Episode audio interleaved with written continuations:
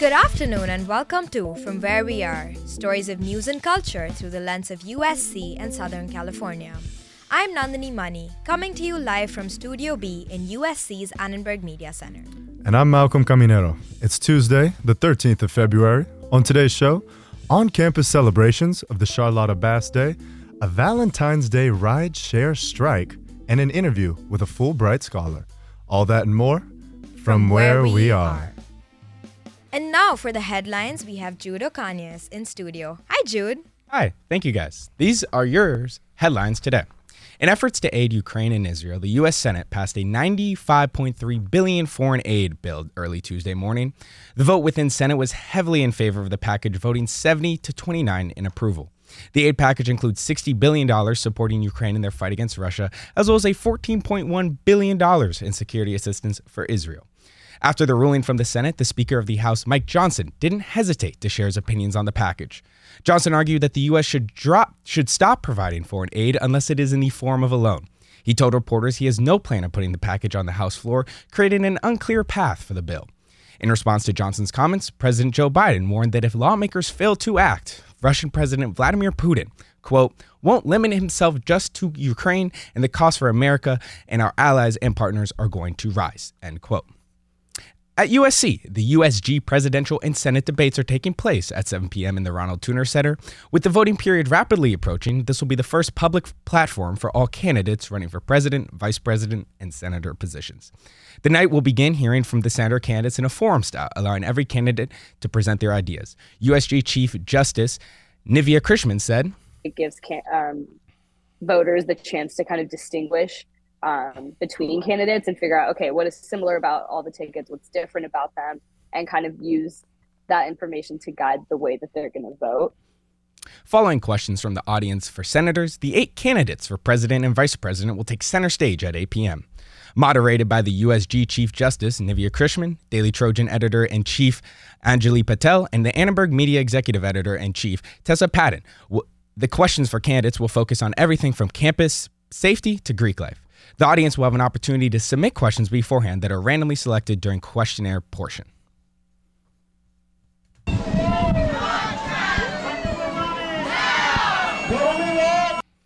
Flight attendants formed picket lines outside Los Angeles International Airport today, protesting for a new contract. The flight attendants became increasingly frustrated after the pilots won huge pay raises last year, while the attendants are still working with wages that have not increased in several years.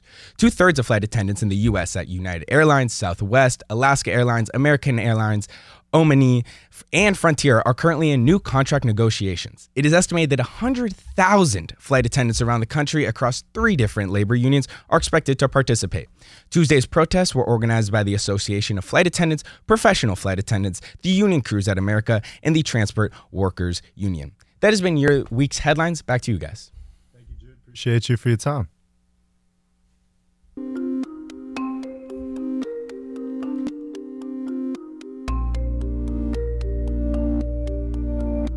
The daughters of LA police brutality victim Rodney King and iconic 1950s and 60s human rights activist Malcolm X joined the USC Annenberg Charlotta Bass Journalism and Justice Lab on campus today to celebrate Charlotta Bass Day. Reporter Aiden Williams attended the event and has the story.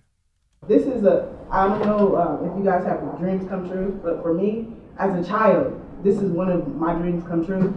Um, Ilyasah, it's It's such a blessing to have you here. You guys, USC, the people that worked on this project, you have no idea what this means to me. That was Laura King, daughter of Rodney King, speaking today at USC Annenberg Charlotta Bass Day celebratory panel event.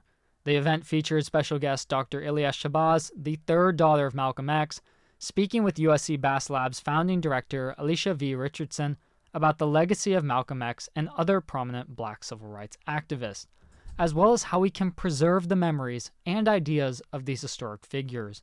The event also featured a new interactive interview featuring Dr. Shabazz that was made in collaboration with the USC Library's Second Draft Project.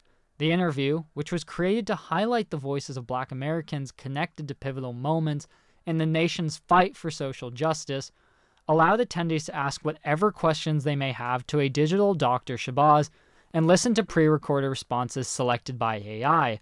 Student attendee Kiara Timo was impressed by the event, which expanded upon her understanding of one of the civil rights movement's most prominent figures. I know a decent amount about Malcolm X, but it was interesting learning about his daughter, um, all of his children, specifically the guests that we had here tonight, because it's not an aspect of his life or his, existence as a human being that we often sort of delve into. The event's host, the USC Annenberg Charlotta Bass Journalism and Justice Lab, said the Bass Day event is not a one off, but rather part of the lab's ongoing mission to preserve and highlight black voices. We spoke with USC Bass Fellowship Scholar and journalism graduate student Taylor Contarino about the lab's ambitions going into their second year of operations. Contarino is also a part of Annenberg Media's Equity Board. What's really exciting about this year is like now that we're already established, we're just implementing all of this amazing programming. So we have Common coming next week, which is just like insane. Like as a huge music fan, having Common here is going to be so crazy and just really privileged that we're able to do something like that. To keep updated on upcoming events hosted by the Bass Lab, make sure to follow the lab on Instagram at underscore USC Bass Lab. For Annenberg Media, I'm Aiden Williams. La conocí en un taxi, en camino al club. Yo la conocí en un taxi, en camino al club. Rideshare drivers across the country are going on strike for Valentine's Day tomorrow. Robert Westerman has the story. Have Valentine's Day plans tomorrow? Planning on calling a car to get home from class or ordering in for a self care night? Well, your plans might have to be changed. Tomorrow, rideshare and delivery drivers across the country for Uber, Lyft, and DoorDash are striking as they demand for better wages and working conditions. We spoke to Alejandro Rodriguez, a driver with Uber and Lyft for over eight years. Hmm? Rodriguez is a member of Rideshare Drivers United, a coalition heading the strike tomorrow. My main goal for why I'm striking is for Uber and Lyft to respect our rights. They haven't respected us, and on the contrary, have taken actions to limit our wages. As costs for gas and insurance have increased, our wages and earnings per mile have decreased. But what about those on the other side, those who rely on these services?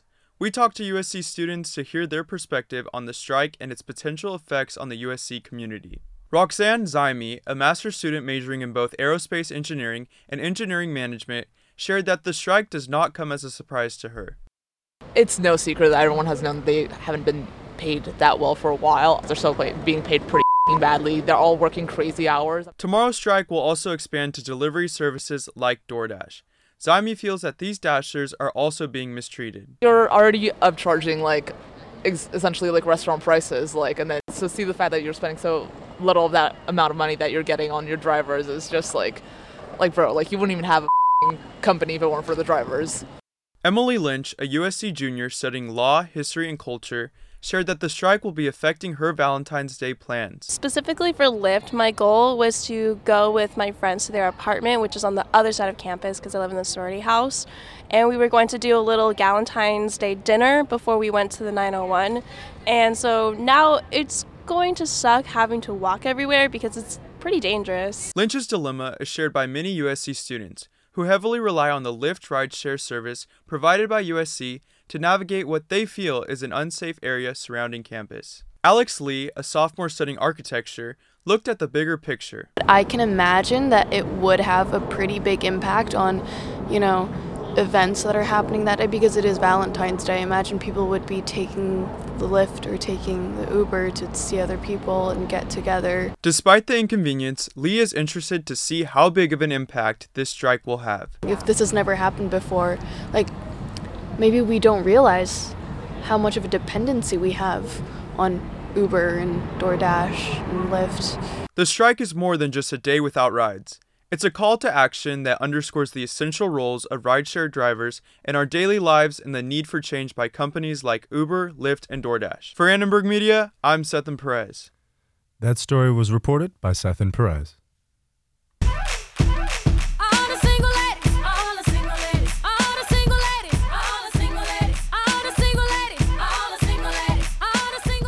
All the single ladies. I'm Malcolm Caminero, and we're glad you're with us for From Where We Are. And I'm Nandini. It is 10 minutes past the hour. So, have you heard of what Red Day is?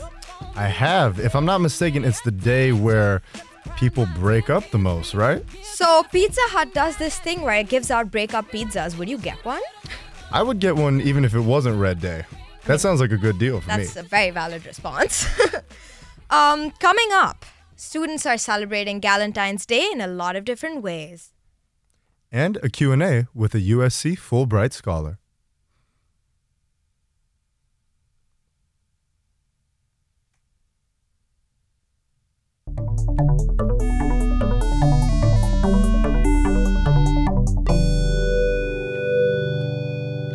While February 14th is reserved for you and your Valentine, February 13th is reserved for the girls. This special day, coined Galentine's Day, is celebrated leading up to Valentine's, in which friends can enjoy the holiday with each other, regardless of their relationship status. Robert Westerman has the story in this edition of Root Source. Valentine's Day may be tomorrow, but let's not forget about a holiday that's taking place today Galentine's Day. The holiday was officially added to the Merriam Webster Dictionary in September 2022. It's defined as a holiday observed as a time to celebrate friendships, especially among women. The holiday was first introduced in the popular comedy show Parks and Recreation, where characters celebrate the holiday annually by sipping coffee and eating waffles together over breakfast. Leslie Knope, deputy director of the Parks and Recreation Department depicted in the show, describes the holiday best. What's Galentine's Day? Oh, it's only the best day of the year. Every February 13th, my lady friends and I leave our husbands and our boyfriends at home and we just come and kick it breakfast style. Ladies celebrating ladies. To find out what USC students are up to this Galentine's Day, we went into the community to see how students are celebrating the holiday. Zaria Franklin, a sophomore theater major, said she would be keeping things low key this Galentine's Day. I'll probably be in class all day, but I think my friends and I are gonna probably like watch like a movie or something together. Paula Artia, a junior studying business administration and an exchange student, is considering going out with some friendly faces. Yeah, I might go out with my friends, but that's it. Lauren Stockton, a freshman also studying business administration, said that her plans are still up in the air. I'm not sure quite yet, but I might get together with my friends and have a little celebration. Brecken Waples, a sophomore human biology major, has plans for a party. I'm having a little Galentine's party tonight in PJs with food and candy. That was Zaria Franklin, Paula Artia, Lauren Stockton, and Brecken Waples speaking on USC's campus. Whether you're celebrating like Leslie or dreading midnight, let Galentine's Day serve as a reminder of friendship. For Annenberg Media, I'm Robert Westerman.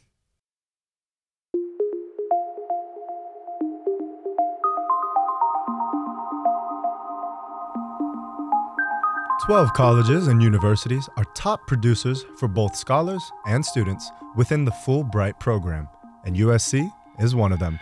14 of the recipients are USC students and recent alumni who have been accepted for the program.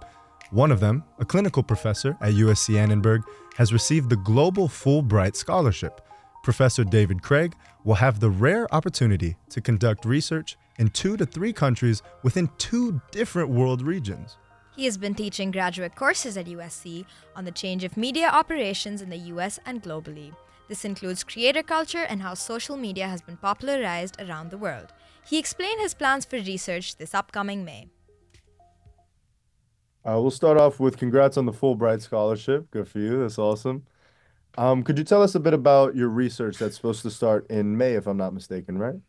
Correct. So I am uh, I have been granted a global Fulbright scholarship, which is an unusual scheme. It's not your typical Fulbright scholarship. It's an unusual uh, requirement that you conduct comparative research in two or three completely different regions of the world, which is unusual. Um, and uh, quite truthfully, I'm quite shocked and amazed that they they granted me this opportunity. Um, in my instance, I will be looking at this competition between China's creator culture and global creator culture operating primarily off of US platforms in the global south to uh, discuss this concept that we introduced in my last book called platform nationalism, which is this rising tide of, of competitive interest between these two superpowers as playing out between these competing creative creator culture systems eh, with creators entrepreneurs, influencers, Wanghong, KOL, zhubo, caught in the middle of these contestations. That sounds so interesting, and I can't wait to get to see it someday. Um, so, but I was wondering how, what kind of role did USC play in this process? Did they help you with the application process? Did you feel supported? Did they help you get the scholarship? Like how, I just want to understand USC's role in this. Um, honestly, um, I, I, I, I did all of the work to apply for the Fulbright. Um, and then I I notified them after I was given the award. Um, to be perfectly honest, um, USC has been so spectacularly receptive to all of my uh, research initiatives that I just went ahead and and and applied for this. I, again, it was such a, a, a, an enormous scheme and such a, a kind of an over the top idea. I fully did not expect this to happen. I was mostly curious to see how the whole Fulbright system works.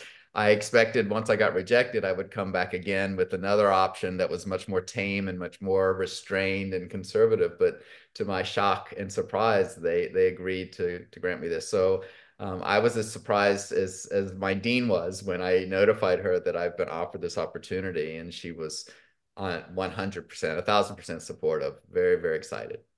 Congratulations once again.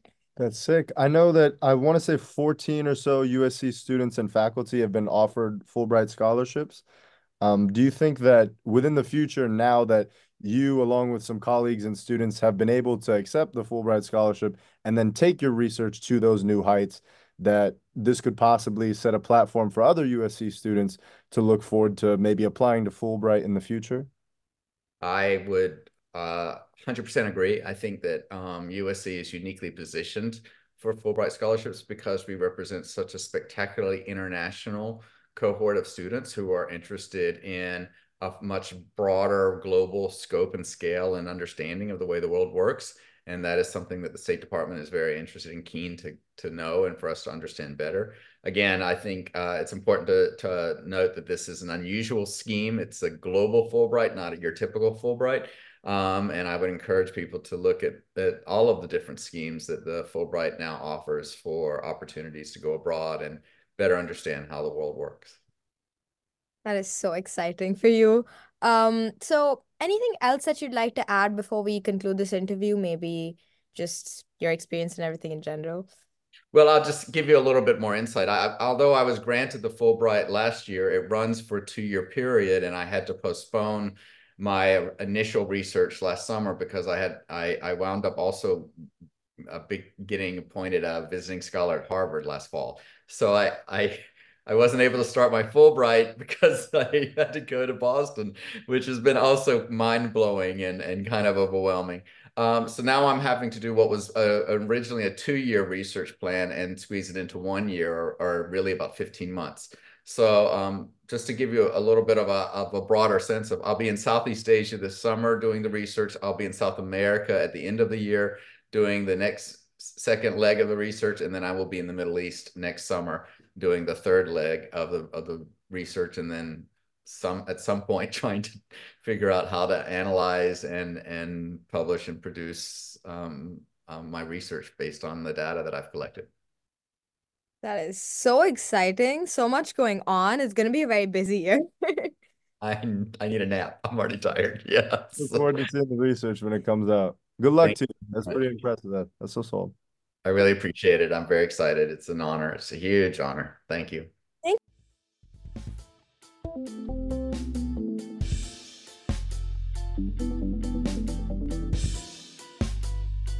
And that's all we have time for on today's From Where We Are. Issa Johnston directed, AC Schick, Eric Trevino, and Sana Mahmood produced today's show. We had help from Amanda Murphy and McKenna Ryan. Our board operator is Grayson Solomon. Our live stream manager is Malu Petch. Our coach is Mallory Cara. Our technical advisor is Sebastian Grubaugh. Derek Renfro composed our theme music. And a quick birthday shout out to my co host, Nandini. Happy early birthday! Thank you. It's actually this weekend, but thank you so much. Um, so catch us live on YouTube at Annenberg Radio News Monday through Thursday at 5 p.m. Subscribe to From Where We Are wherever you're listening right now. Finally, don't forget to follow us on Instagram at Annenberg Radio. I'm Nandini. And I'm Malcolm Caminero. From all of us at Annenberg Radio, wherever you are, we hope you'll join us again for From, Where, We Are. Thank